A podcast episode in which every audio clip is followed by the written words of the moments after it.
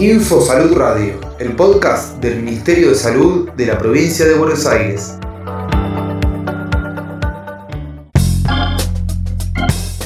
Primero de mayo, Día Internacional de la Trabajadora y el Trabajador. En esta fecha reivindicamos la labor indispensable de las trabajadoras y trabajadores de salud.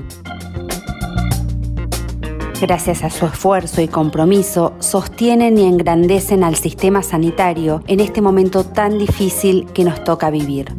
Muchas gracias. Ministerio de Salud de la Provincia de Buenos Aires.